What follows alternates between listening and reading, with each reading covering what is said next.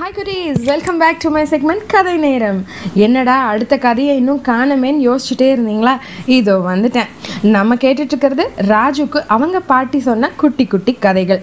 இன்னைக்கு சண்டே எல்லாருக்குமே leave மாமாக்கும் office leave தான். குட்டீஸ் எல்லாரும் எங்கே போகலாம் இன்னைக்கு எங்கே போகலாம் அப்படின்னு சீட் எழுதி போடலாமா அப்படின்னு டிசைட் பண்ணுறதுக்கு யோசிச்சுட்டே இருந்தாங்க.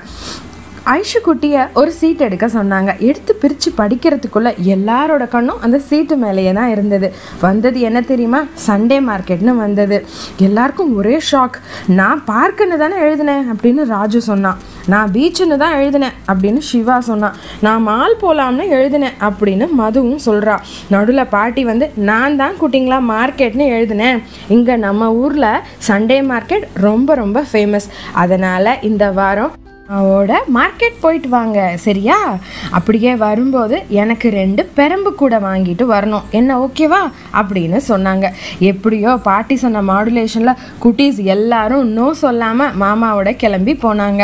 அங்கே வெயிலாக இருக்கும் மது அதனால் கொடை தொப்பி எல்லாம் எடுத்துகிட்டு போ அப்படின்னு பாட்டி எச்சரித்தாங்க பெரிய மார்க்கெட்டுக்கு போக இருபது நிமிஷம் ஆகும். வண்டி ஏறின பின்னாடி தான் மதுவுக்கு பாட்டி சொன்னது நினைவுக்கே வந்தது. ஐயோ கொடையும் தொப்பியும் மறந்துட்டேனே அப்படின்னு மாமா மாமாட்ட சொன்னான் இனிமே இது நடக்காம பார்த்துக்கோ அப்படின்னு மாமா சொன்னாரு. மாமாக்கு சின்ன வயசுல பாட்டி சொன்ன கதை ஒன்று ஞாபகத்துக்கு வந்தது. அதை சொல்றேன் அப்படின்னு சொல்ல ஆரம்பிச்சாரு. கீதான்னு ஒரு குட்டி பாப்பா இருந்தா அறிவா சமத்தா இருப்பாளாமா. ஆனா எல்லாமே மறந்து போயிடுவா. அப்படிதான் ஒரு நாள் அவங்க தாத்தாக்கு உடம்பு சரியில்லைன்னு டாக்டர் கொடுத்த ப்ரிஸ்கிரிப்ஷன் எடுத்துட்டு மெடிக்கல் ஷாப் போய் மாத்திரை வாங்கிட்டு வா அப்படின்னு அவங்க அம்மா அவங்க கிட்ட சொன்னாங்க. ஆனால் போகிற வழியிலேயே அவள் ஃப்ரெண்டை பார்த்துட்டு எல்லாம் மறந்து போயிட்டா. அவள் ஃப்ரெண்டு கூட பேசிட்டு ஸ்வீட் ஷாப் போயிட்டு வந்த வேலையை மறந்துட்டு வீட்டுக்கு போய் நல்லா திட்டு வாங்கினான் இன்னொரு நாள் அப்படிதான். அப்பா ஆஃபீஸ்க்கு கிளம்ப லேட் ஆயிடுச்சுன்னு கீதா கிட்ட ஒரு ஹெல்ப் கேட்டார். என்னன்னா அவரோட ஷர்ட்டை அயன் பண்ணி தர சொன்னார். கீதாவும் சமத்தா எடுத்து அயன் பண்ணிட்டு இருந்தா. வாசல்ல ஐஸ் வண்டி சத்தம் கேட்டுச்சு. உடனே அவ்வளோதான் மறந்து போய் ஓடி போயிட்டா.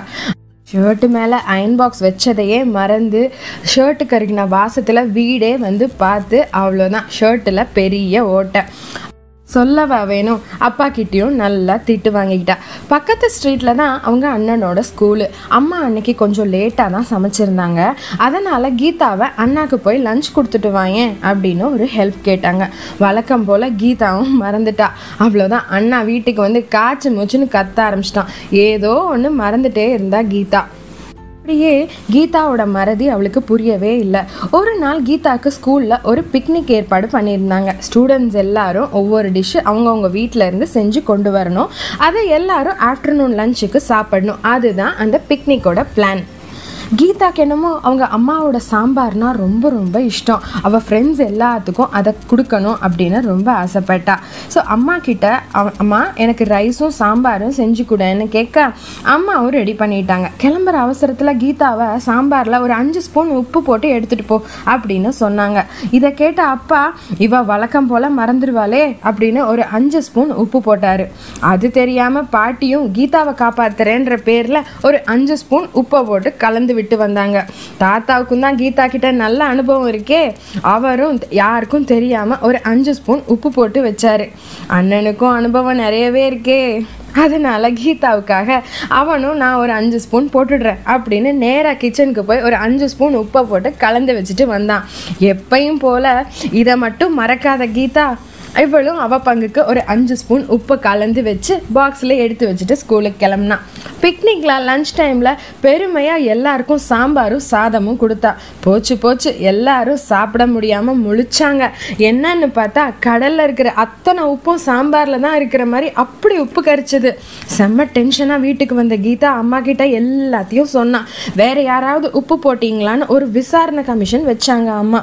மெல்ல அப்பா நான் போட்டேன்னு சொன்னார். அடுத்தது பாட்டி தாத்தா அண்ணன் எல்லாரும் அஞ்சஞ்சு ஸ்பூன் உப்பு போட்டோன்னு சொன்னாங்க. என்ன தானே அம்மா உப்பு போட சொன்னாங்க? நீங்கள் எல்லாரும் ஏன் போட்டீங்கன்னு கீதா கத்த. எல்லாரும் சொன்ன ஒரே பதில் நீ மறந்துட்டேன்னா பாவம்ல அதனால தான் நாங்கள் எல்லாம் உப்பு போட்டோம். அப்போ தான் கீதாக்கு தான் செஞ்ச தப்பு என்னன்னு புரிஞ்சுது.